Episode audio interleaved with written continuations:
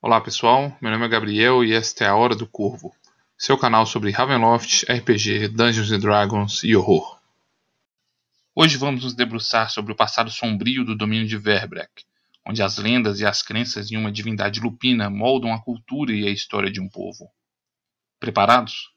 Então sigam comigo para o interior do alojamento da Paz Crepuscular, uma grande construção fortificada de pedra, em meio às florestas de Verbrek. Em seus salões, somos recebidos pelo misterioso casal Argent e Celia Whitmore, os anfitriões desta morada, que parecem ainda brigar uma dúzia de outros hóspedes.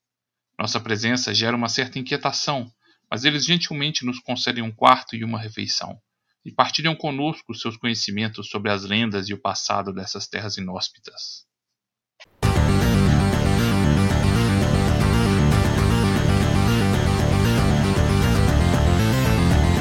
Of Raven.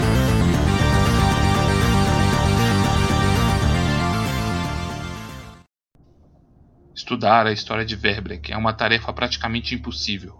Eis que não há qualquer fonte de registros ou centros de conhecimento para serem pesquisados nestes domínios. Aqueles que querem desvendar os mistérios de seu passado precisam buscar nas ruínas de vilas cobertas pela vegetação, nas lendas e relatos de seus habitantes, e nos registros de exploradores de reinos vizinhos.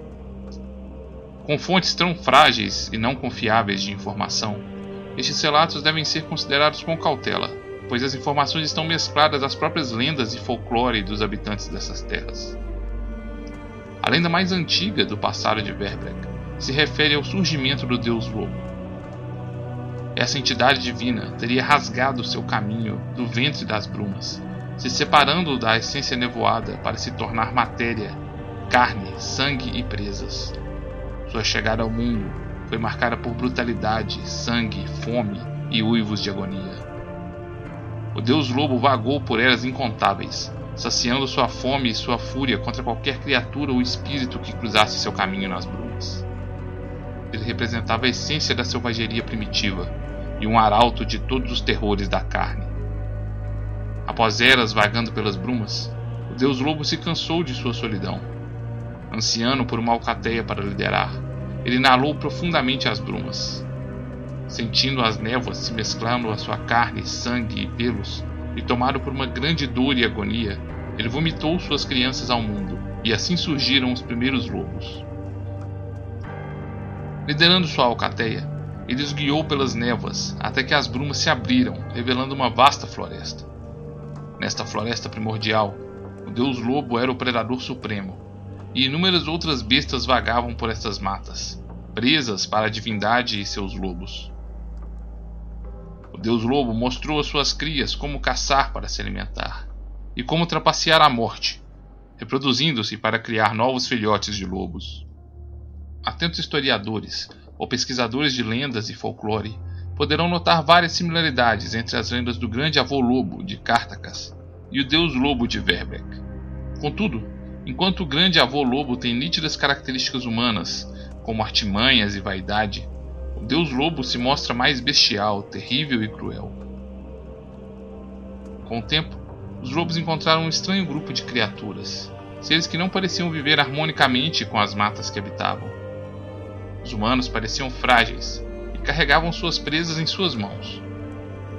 Apesar desta fraqueza, os humanos eram astutos e, ao contrário das demais criaturas, transformavam o mundo ao seu redor, destruindo as matas com machado e fogo para conseguir seus propósitos. Com ódio e fúria em seus corações, os lobos, guiados por sua divindade, atacaram os humanos. Com crueldade, eles invadiram suas cidades, devorando crianças em seus berços e atacando com selvageria a todos que cruzaram seu caminho. Contudo, eles encontraram uma forte resistência entre os humanos, que batalharam contra os lobos e os fizeram retroceder para as florestas.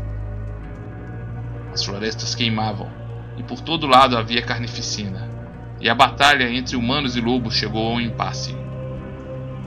Em uma noite de lua cheia, contudo, um pequeno grupo de humanos se infiltrou na floresta e buscou o covil do deus lobo. Cercados por todos os lados por lobos e diante da própria divindade, os humanos seriam facilmente destruídos. Mas, surpreendentemente, eles se ajoelharam e imploraram ao deus lobo para que ele lhe concedesse sua força. Apesar dos uivos enfurecidos da alcateia, o deus lobo ponderou sobre o pedido dos traidores humanos. Temendo a inteligência e engenhosidade dos humanos, ele pensou em um meio de corromper sua essência a seu favor. Ele então mordeu os homens com suas presas, depois rasgou sua própria carne, jorrando seu sangue sobre estas feridas. Estes humanos receberam a bênção da licantropia, absorvendo a força dos lobos, mas mantendo a inteligência e astúcia dos humanos.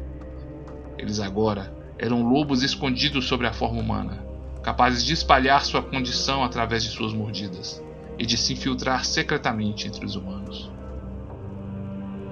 Com o auxílio de seus lobisomens, o deus lobo finalmente venceu a batalha contra a humanidade. Com o poder da divindade, os pequenos riachos que abasteciam as vilas existentes no Vale da Memória secaram, e os lobisomens e os lobos atacaram e destruíram as vilas com selvageria. Hoje, apenas ruínas dessas vilas antigas podem ser encontradas, cobertas pela vegetação e repletas de ossos humanos.